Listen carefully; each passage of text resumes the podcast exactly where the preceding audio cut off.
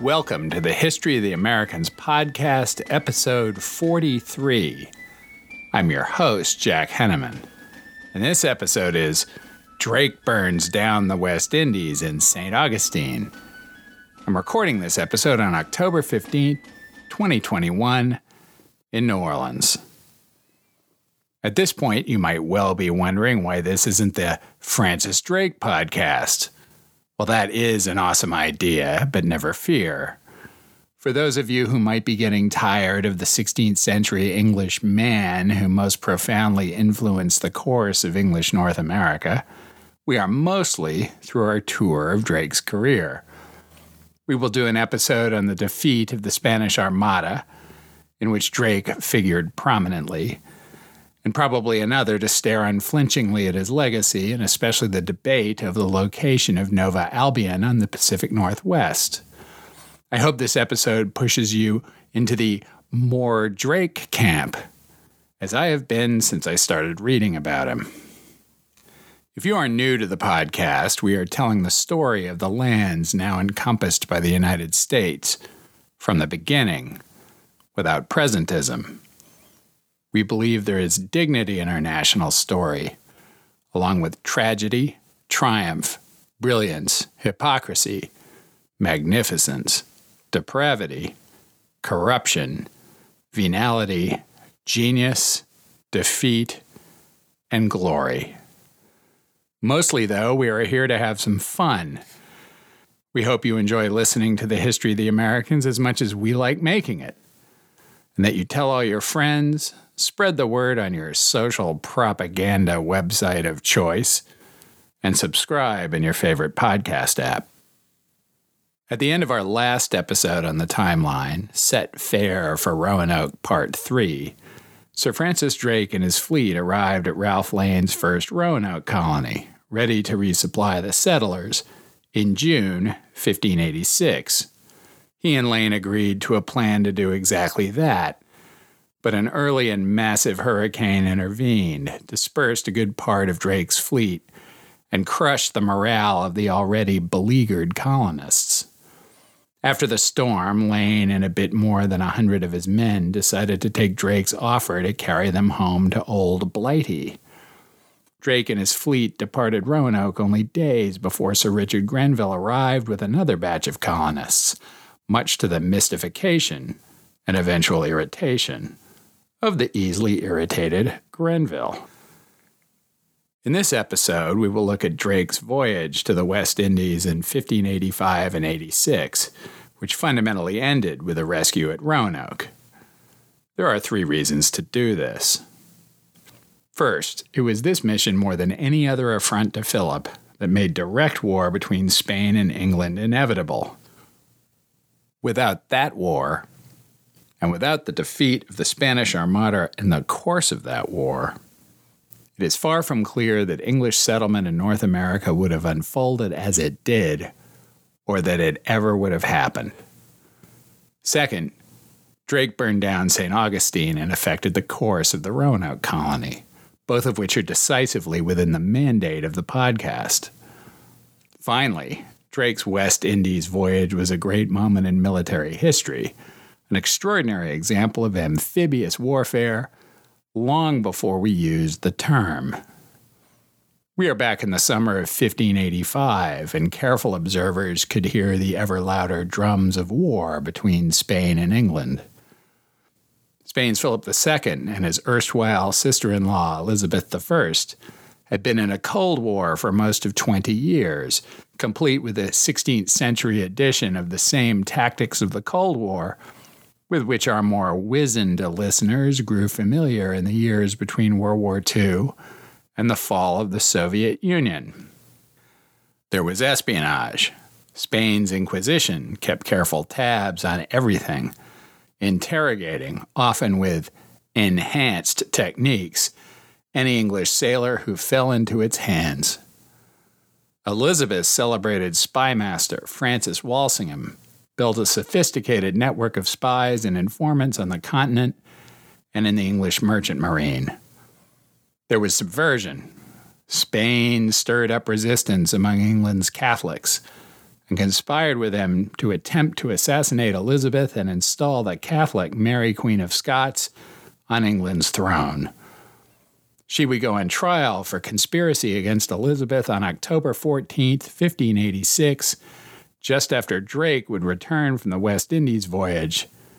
And exactly 435 years ago, as I write these words, there was proxy war Elizabeth and her Protestant Privy Council worked to divert and weaken Spain indirectly by supporting the Dutch revolt against Philip and his Duke of Parma in the Netherlands and the Huguenots in France during its religious wars, and by unleashing as many as 200 privateers against Spanish shipping in the Caribbean, the Atlantic, and in the economically important cod fisheries off Newfoundland.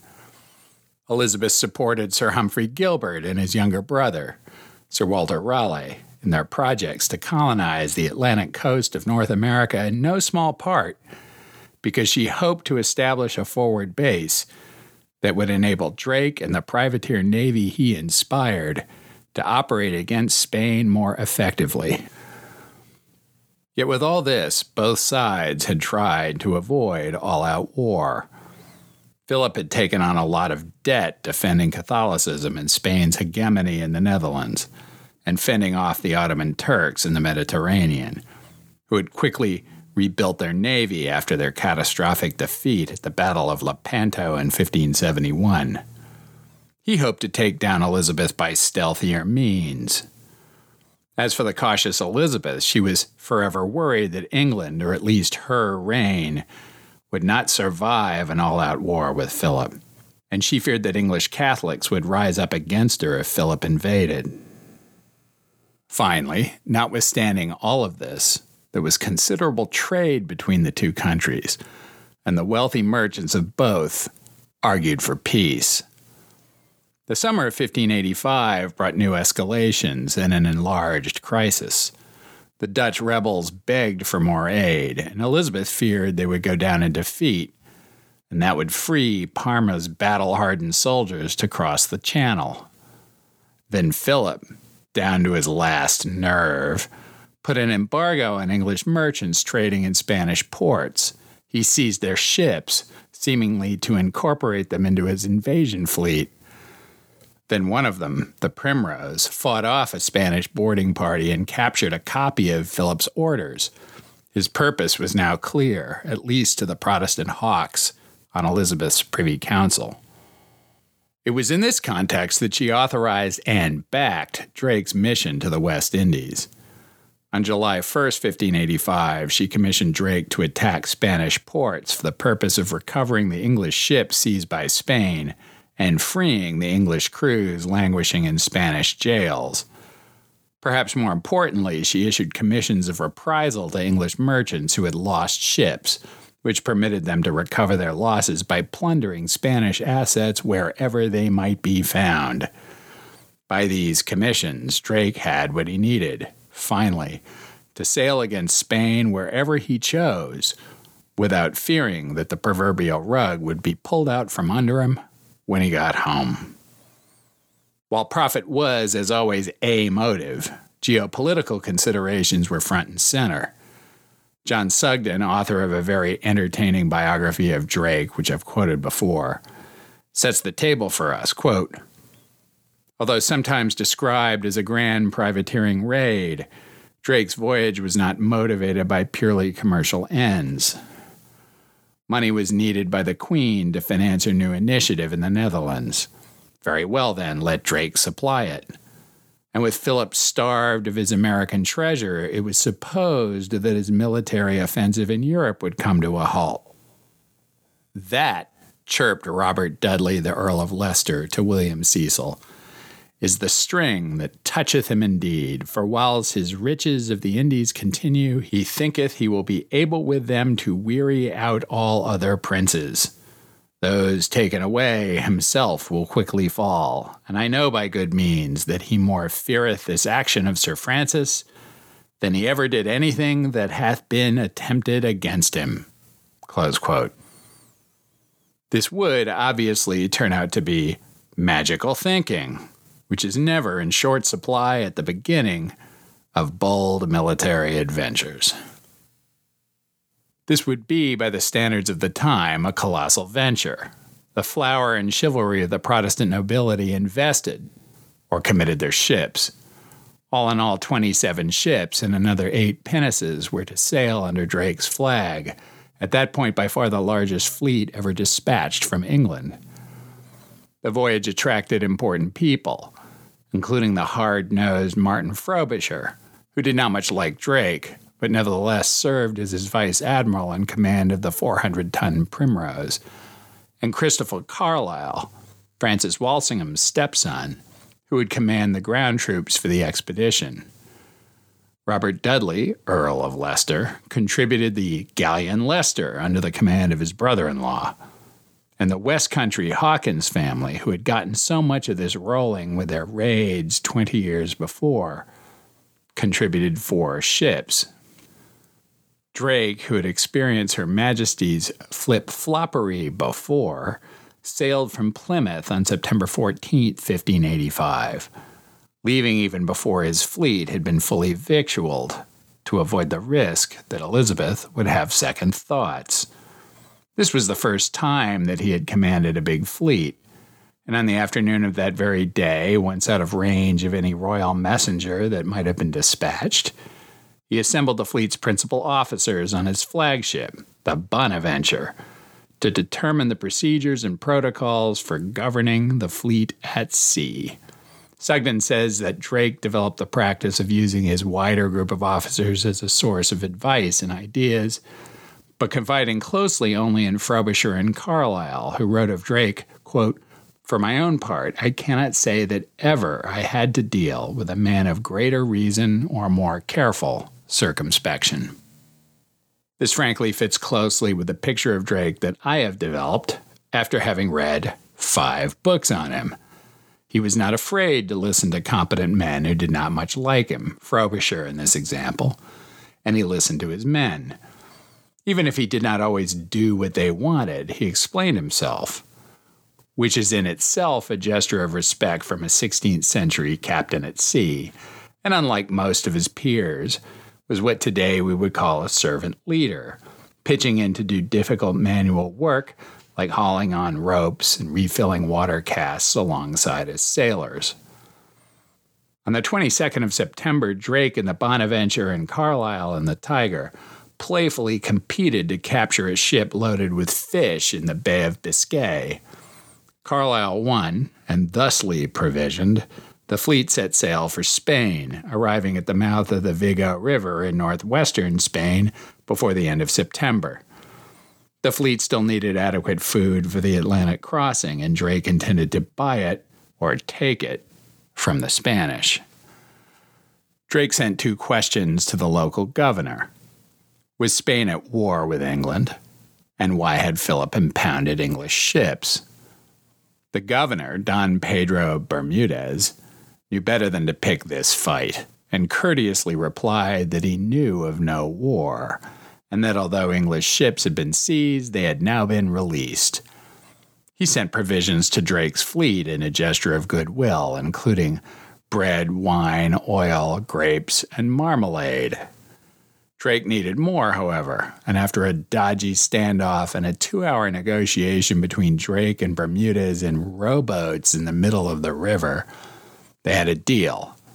Drake would do no harm to the local towns, and Bermudez would allow him to buy provisions and refill his water without trouble.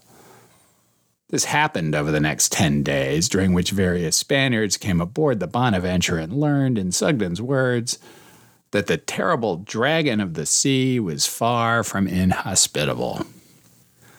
The delay at Vigo, partly because of provisioning and partly because of contrary winds, would cost Drake and his men dearly. They departed on October 11th, sailing south along the Portuguese coast in hope of intercepting the fall flota, the huge Spanish treasure fleet. The flota had, in fact, passed through the Azores on October 7th when Drake was at Vigo. But by the time Drake got down the coast of Portugal and rounded Cape Vincent, the flota had reached safety in Spain. Drake had missed his prey by a mere 12 hours which cost him and his men a fortune, and deprived the rest of us of an epic naval battle that we might have studied for the next 400 years. Drake sailed on. By November 3rd, his fleet had reached the Canaries, and Drake made a quickly aborted attack on the Isle of Palma. The resistance was stiff, however, and just as the English approached within range of Spanish guns, a cannonball passed right between Drake's legs, barely missed Frobisher and Carlisle, who were walking with him, and smashed into the ship above decks, sending splinters everywhere. Imagine if that cannonball were a few inches off in either direction. The history of the English and the Americans would have changed momentously. Sometimes history is a game of inches. Drake, Frobisher, and Carlisle unsurprisingly decided to break off that particular attack and headed south for Cape Verde, arriving at the island chain's principal city, Santiago, on November 17, 1585. This was a bad day for Santiago. That evening, Carlisle landed with a thousand men east of the town so they could attack by land. As they were marching, Drake took his fleet around to the harbor and drew the attention away from the city's rear.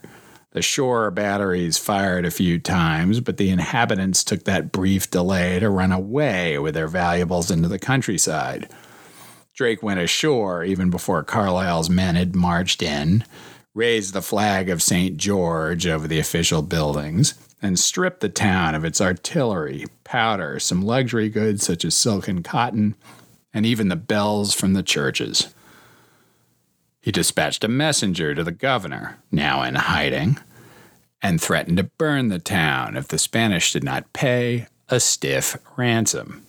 There was no reply, so Drake made good on his threat and burned down Santiago and several of the surrounding villages.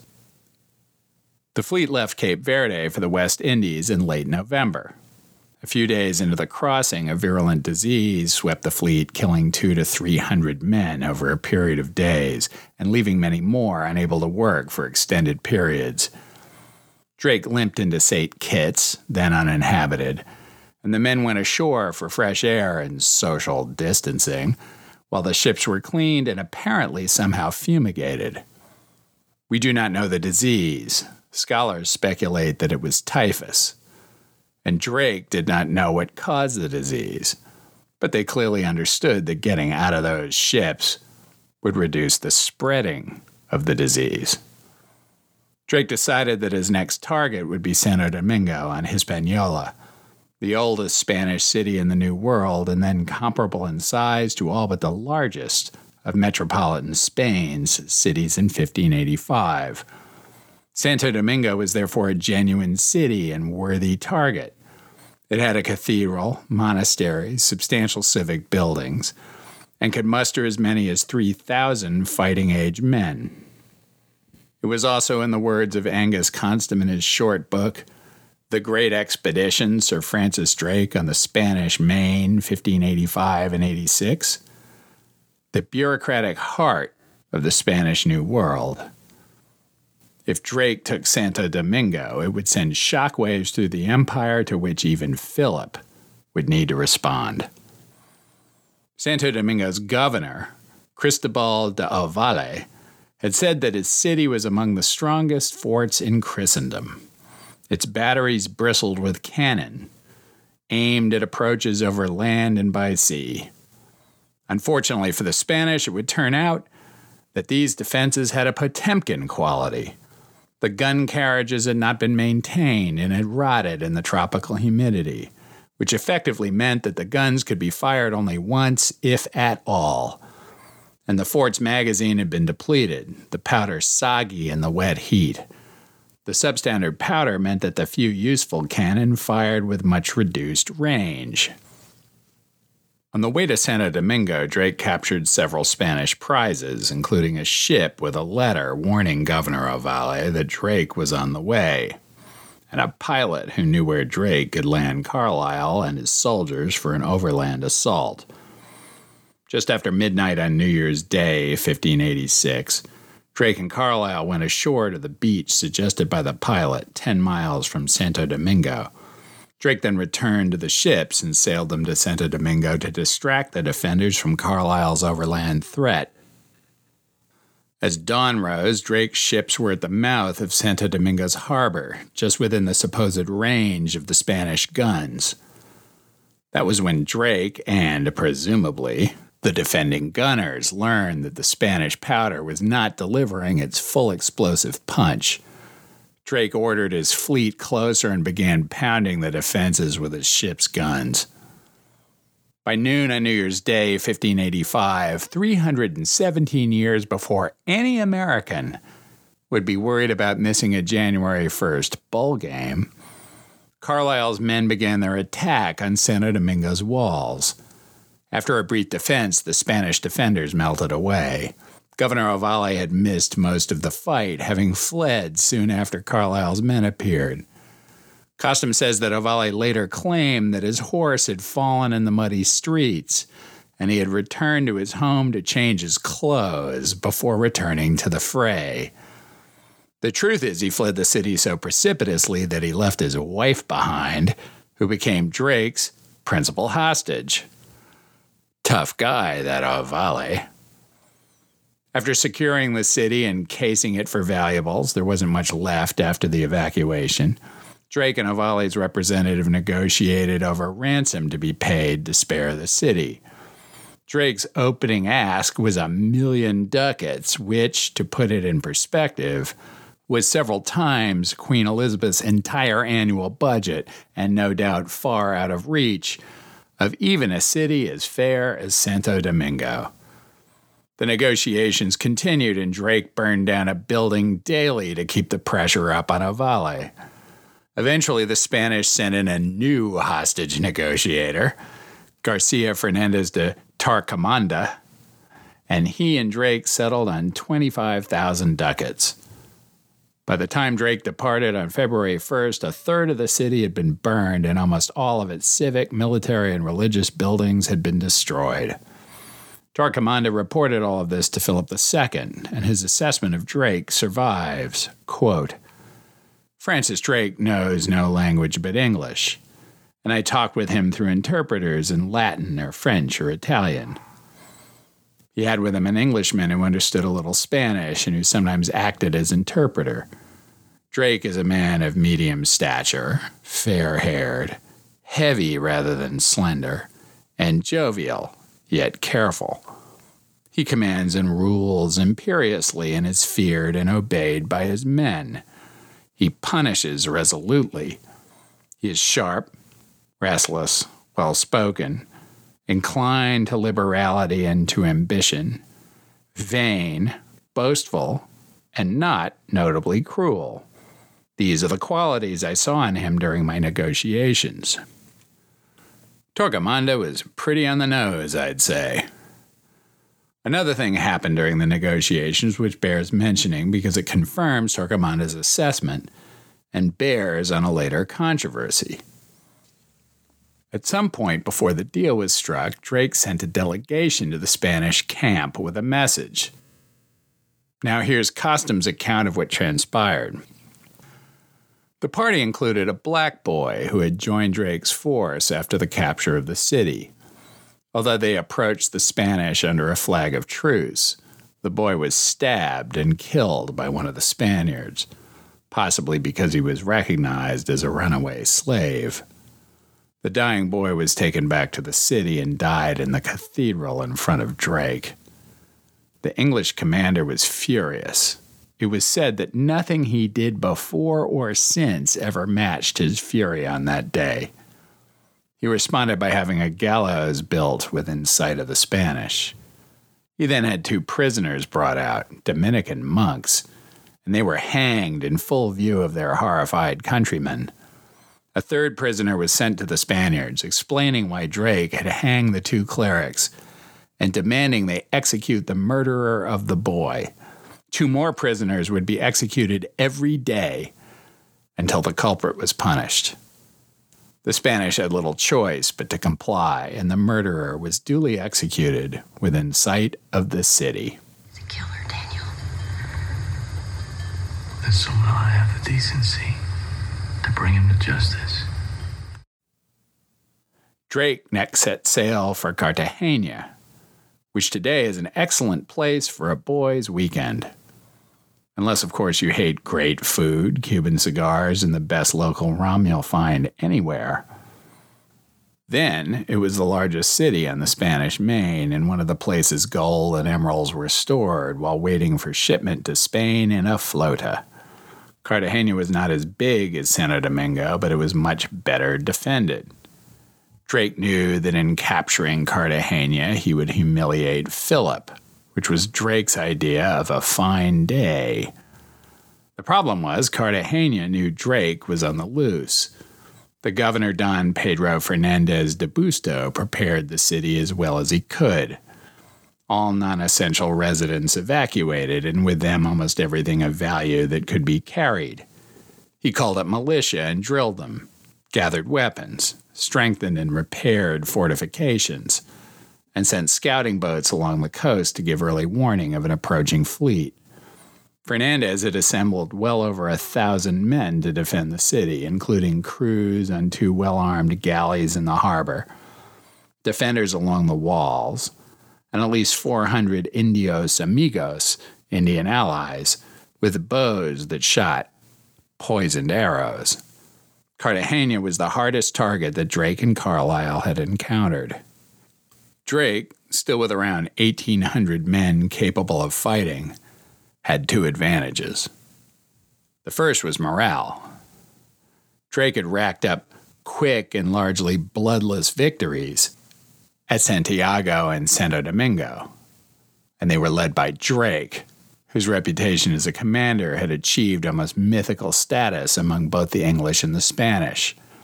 Try as he might, Fernandez had a hard time instilling confidence in his own men, for exactly the same reasons that the English had it.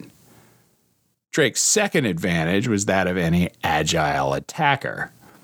He could pick the time and place of the battle and thereby concentrate his force, while Fernandez had to defend an entire perimeter. Now, Cartagena has complicated geography. If you are not making sushi or playing lawn darts as you listen to this, you might pop open your map app of choice and take a look at it. The old city surrounds the Plaza Santo Domingo.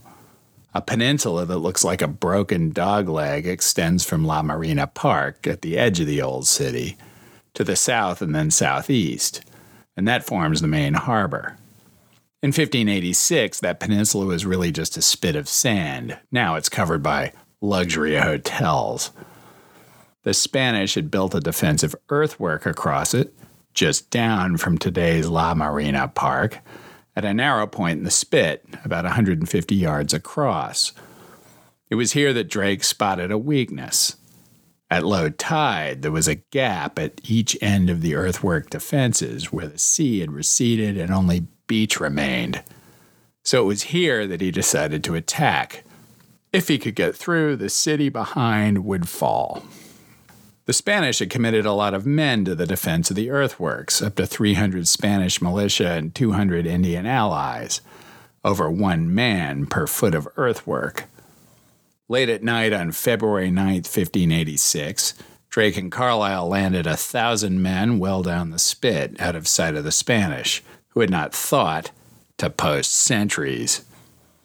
They put ashore in the area now known as Castillo Grande, where a spit dog legs to the southeast, and marched to the earthworks, a schlep of something like two miles.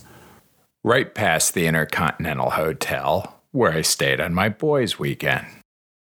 When the Spanish, full of piss and vinegar, saw the approaching English in the pre dawn, about 4 a.m., one of them yelled, Come on, you heretic dogs!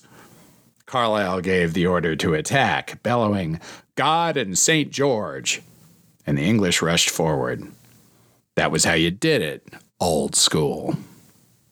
In the event, the English crashed through the Spanish defenders trying to hold the beach in short order, and then divided their force. Some of them rolled up the flank of the Spanish and Indians behind the earthworks, and the rest rushed through the open area that is now La Marina Park and poured into the city. Cartagena was Drake's by dawn. Only 28 Englishmen had died. Drake set up his HQ in the house of the captain of the Spanish militia, Alonso Bravo, from whom Drake demanded a ransom of 5,000 ducats. The two men reached an agreement, and Drake even released Bravo to be with his wife, Elvira, who had fled across the inland waterway with most of the rest of the city's civilians. She was suffering from a fever and died shortly. Drake allowed her husband to bury her in the city's Franciscan graveyard. He attended the funeral and ordered his men to fire a volley and salute over her grave. Drake even waived the ransom he'd extracted, which I have to admit surprises even me. The usual ransom negotiations began with Drake burning down a couple of buildings each day until an agreement was reached at 107,000 gold pesos. There were also private deals, mostly with the church, which netted another 250,000 pesos, much of it off the books. And of course, the English took a lot of stuff, including 60 Spanish cannon and so forth. All in all, the haul was pretty good in the aggregate. The problem was that it had to be divided among so many people, including Drake's employees and his investors. Any entrepreneur today would instantly recognize this problem. It's not the value you create, it's the dilution, stupid. Then the fever that had killed Alonso Bravo's wife started killing the English. Drake lost his faithful comrade, Tom Moone, who had been with him at Nombre de Dios in 1573 and on the Golden Hind on the circumnavigation mission of 1577 to 80. Drake buried Moone in the grounds of Cartagena's cathedral, where presumably he rests even today. On February 27th, Drake called his officers together to discuss the fate of Cartagena. There was some discussion that Drake should keep the city for England and make it a permanent settlement in the New World, right in the heart of Spain's most valuable possessions. This idea, had it worked, would have radically altered the subsequent development of South America. Obviously, it was an entirely impractical idea. Drake and his men quickly realized that the military commitment required to hold it against Spanish counterattacks would have been an impossible burden for England, which at that point was not nearly as powerful as Spain. The part about all the fever spreading through the city no doubt also influenced their decision to leave. With this second devastating bout of disease, Drake and his officers reassessed their previous plan to attack Nombre de Dios on the Caribbean coast of today's Panama, a well defended Spanish port that Drake had visited before. They spent March 1586 refitting and provisioning the ships, baking hardtack, and loading up. In addition to the loot, Drake seems to have embarked several hundred blacks, Indians, and Turks or Arabs who had been enslaved under the Spanish. And on April 10th, the fleet got out of Dodge, to butcher a metaphor. Only two days later, a big Spanish fleet arrived, sent from Seville to hunt down Drake. So sadly for them, El Draque had gotten clean away. Drake sailed through the gap between the Yucatan Peninsula and Cuba and stopped at an unoccupied stretch of the coast of Cuba to take on fresh water. There, Drake, as he had always done, joined with the working sailors, quote, into the water to his armpits, fully clothed and shod, carrying barrels and demijohns of water. That done, he apparently flirted with the idea of attacking Havana or establishing a settlement on another part of Cuba's coast but contrary winds thwarted any move in that direction for three weeks. By early May, he sailed up the east coast of Florida in search of the English settlement at Roanoke Colony. On May 27, a lookout spotted a watchtower along the coast marking the location of St. Augustine, the base that Pedro Menendez de Aviles had used to launch his attack on the Huguenot settlement at Fort Caroline, near today's Jacksonville and to slaughter its inhabitants 22 years before. Drake sent Carlisle and a few soldiers and boats to investigate. There was no sign of any Spaniards, but in the distance they heard music, a fife, playing the Protestant song William of Nassau. The musician turned out to be Nicolas Bourguignon, a French Huguenot who had been captured by the Spanish in 1580 and now worked as an indentured servant. Bourguignon was apparently delighted to guide the English to St. Augustine, which sat around a bend across the inland waterway. The assault on St. Augustine was, frankly, not that interesting. The Spanish all ran away. Drake and his men stripped the town of anything of value, including very prosaic things such as furniture, door hinges, and basic tools that might be useful to the Roanoke settlers. And then he burned it to the ground when the locals did not respond to his demand for ransom. Easy peasy in and out in just a couple of days. The fleet set sail for Roanoke on May 29th, roughly as Ralph Lane was springing his trap on Wingina. And here's where we pick up the story from the last episode on the timeline Set Fair for Roanoke Part 3. On June 8, Drake arrived at Hatteras looking for Lane and his men. There he picked up a few of the English who had been dispersed to forage in small groups, and they guided him up to Roanoke by June 9th. At this point, I'll send you back to last week's episode for the details. Suffice it to say that Drake had intended to resupply Lane's colony. But after an early and violent hurricane that scattered some of Drake's ships and broke the morale of the colonists, Drake took them on board and sailed for England. That would be the end of the episode, but for the mystery of the freed black and Indian enslaved people that Drake had taken on board in Cartagena. Nobody has been able to ascertain for certain what happened to them. Angus Konstam speculates that Drake wanted to set them ashore at Roanoke Island to join the English settlement there. That didn't happen. Drake's biographer John Sugden is silent on the question, as is Samuel Bawlf. David Beers Quinn, author of the very thorough Set Fair for Roanoke Voyages and Colonies 1584 to 1606, had this to say, quote, when Drake and Lane met on June 11th, they found they had much to discuss. Drake could not have known that so few men would have been left in 1586. His actions at St. Augustine had shown clearly that, even though he anticipated a Spanish attack on the colony, his objective was to help strengthen the two or three hundred men he expected to find, augmented perhaps by as many again in the spring of 1586 so that the Spanish could be repulsed when they appeared. It was for this he had surely brought the furniture of the town of St. Augustine and proposed to leave freed black slaves and probably other men. Had he still some South American Indians on board? But instead of a reinforced colony, Drake found just over a hundred discouraged men, short of food, even if they expected crops to be available within a few weeks. Michael Guasco, professor of history at Davidson College, wrote a well reviewed book in 2014 called Slaves and Englishmen Human Bondage in the Early Modern Atlantic World. Professor Guasco digs into the mystery, adding some useful detail but mostly speculation.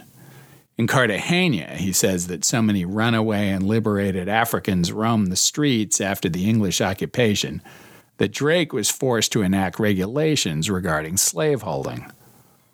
Some of the English sailors had taken liberated black or Indian women and re enslaved them for sexual purposes, and possessing them seems to have become a mark of prestige and therefore disruptive competition among the Englishmen at the bottom of the social ladder. Drake's solution was to declare that none under the degree of ensign should keep a Negro or other stranger the idea apparently being that officers, at least, would be more tractable to Drake's command and unlikely to disrupt the ordinary functioning of the ships. Professor Guasco reports, as others have done, that Drake may have planned to hit Nombre de Dios, where he had first formed an alliance with escaped formerly enslaved blacks, the Cimarrones, in 1573. If so, it may have been his intention to bring blacks from Cartagena to Panama to help him get the band back together. But when disease ripped through Drake's men attacking the isthmus, lost its appeal. In any case, Professor Guasco did the hard work of digging through the primary sources and adds a few clues to the mystery without solving it. According to Spanish depositions, a handful of blacks from Drake's ships ran off in Cuba when the fleet was taking on fresh water, and at St. Augustine. Professor Guasco suggests that this is evidence that, quote, the English commander was no benevolent liberator, close quote. But I'm not so sure. It seems equally possible that the handful of blacks who deserted the fleet just hated the frankly miserable life aboard ship especially when they had no clue where it would be going next and what shooting war Drake might drag them into. The English sources are virtually silent. Professor Guasco notes that none of the main primary sources for the voyage mention the blacks on board, much less their fate. I should add that it's not because the people writing those would have been ashamed to describe their existence or what might have been done with them. As curiously, per Guasco, none of the English settlers from Roanoke ever mentioned the presence of Africans on Drake's ships. Neither did they say anything about his intent to leave them with several hundred laborers. According to Ralph Lane's account, when Drake first arrived, he offered to supply the settlement with victuals, munition, and clothing, but also of barks, pinnaces, and boats. There was no mention, however, of Indian or African slaves. Rather than tediously rewriting it, I'll read the two paragraphs from Professor Guasco's book that summarize possible scenarios and what we mostly don't know from the historical record. Quote What then happened to the Africans on board the fleet? One possibility is, as several historians have suggested, that upon their departure from the North Carolina coast, the English ships simply disembarked the Africans in order to lighten their load. This scenario, however, seems unlikely considering the commodity value of Africans, especially given how little gold, silver, or other valuables the expedition had collected. Interjection Drake had actually collected a lot of gold and silver in absolute terms, just not as a proportion of the total investment for the voyage. Back to Professor Guasco. This supposition is based on the assumption that Drake's fleet was badly overcrowded and the addition of a hundred more Roanoke settlers meant that some people had to go. Unfortunately, this conclusion does not bear the burden of close scrutiny either. By the time Drake's fleet reached Roanoke, his ships were, if anything, undermanned, having lost more than 500 men and perhaps close to a thousand to sickness or to death in battle. Many Africans who must have been dispersed throughout the fleet were hard at work keeping the ships afloat when Drake anchored off Roanoke Island. Another likelihood is that Drake took many, if not all, the Africans back to England with the fleet and disposed of them in London and various port cities. English ships that traveled to the Caribbean routinely returned to England with a number of Africans on board, even though the practice was becoming increasingly controversial in the late Elizabethan England. That Drake returned from Roanoke with at least a few slaves is evidenced by the fact that Lady Raleigh, the wife of Sir Walter Raleigh, the sponsor of the Roanoke colony, possessed African servants during the late 1580s. Perhaps they were among those who returned to England with Drake in 1586. Also, it may be no coincidence that most of the compelling evidence for the presence of large numbers of Africans in England, many of whom seem to have Hispanic names, dates from after the mid 1580s. Back to me. I regard all of this as extremely speculative. In short, there were a huge number of witnesses and written output among the Roanoke colonists from such luminaries as Ralph Lane, Thomas Harriot, and John White, all of whom were prone to write down their observations in detail. None of them mentioned a large population of blacks or Indians in Drake's fleet, much less their fate. There no doubt were blacks along. Drake had a long track record since his 1573 alliance with the Cimarrones of inviting freed blacks to join his crew.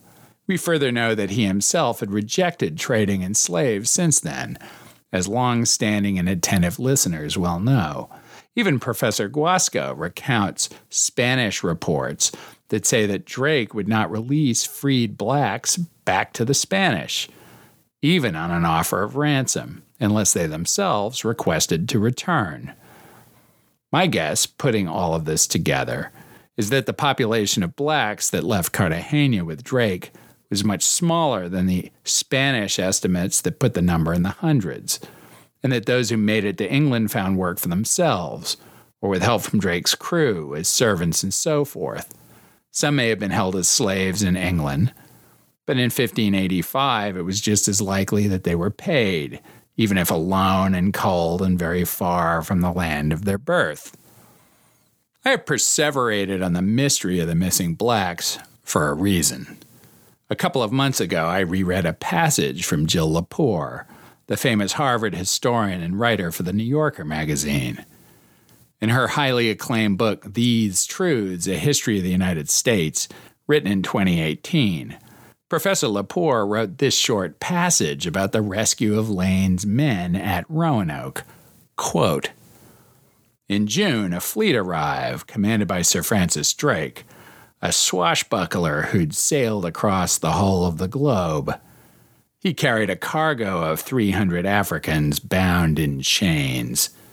Drake told the colonists that either he could leave them with food and with a ship to look for a safer harbor, or else he could bring them home. Every colonist opted to leave. On Drake's ships, they took the places of the Africans people that Drake may have simply dumped into the Cobalt Sea unwanted cargo. I'll be honest, I was shocked by this passage, and when I scurried to the notes in the back of Lepore's book, I saw no citation of any source for it.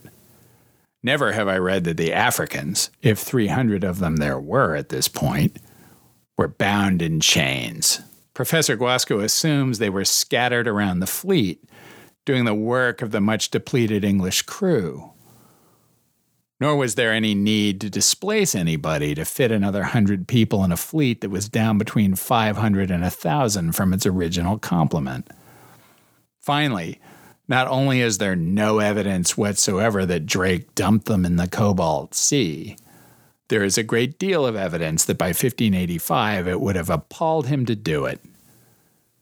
The year in Panama in 1573 had been a sort of amazing grace moment for him. Time and again since then, he had treated blacks respectfully, paid them when they joined his crew, refused to turn them over to the Spanish even when offered money to do so, and reacted with rage at their mistreatment at Spanish hands. None of this means that Drake was a saint, but it does mean that Lepore's unsourced account is deeply suspect. Now, it is the height of hubris for me, a rank amateur and humble podcaster, to call out Professor Lepore, who is deservedly a giant in her field. One need only listen to the introductory episode of this podcast to know that I have a high regard for her books and will return to them again on this journey. So, with that very much in mind, two months ago I sent her an email in care of Harvard's history department about the passage, explaining that I was doing a podcast series on Drake and that her account seemed at odds with the other evidence I had dug up. I hoped that she could point me toward her source, since it hadn't been noted in the book. Harvard responded that they had passed my email along to Professor Lepore. Sad to say, I have heard only crickets. Emails get buried, and I may yet hear from Professor Lepore. If I do, my listeners will be the first to know. Until then, though, I'm afraid that I believe that in her description of Drake's visit to Roanoke, at least, Professor Lepore not only has weaponized history, but she seems to have imagined it. This episode is much longer than I prefer. Thank you for listening so far. Next week, we'll return to Roanoke for the lost colony of 1587, which will set us up for the war with Spain and the Spanish Armada. Please keep your comments, questions, eruptions of outrage, and pats on the back coming via the website, thehistoryoftheamericans.com, and by email at thehistoryoftheamericans at gmail.com.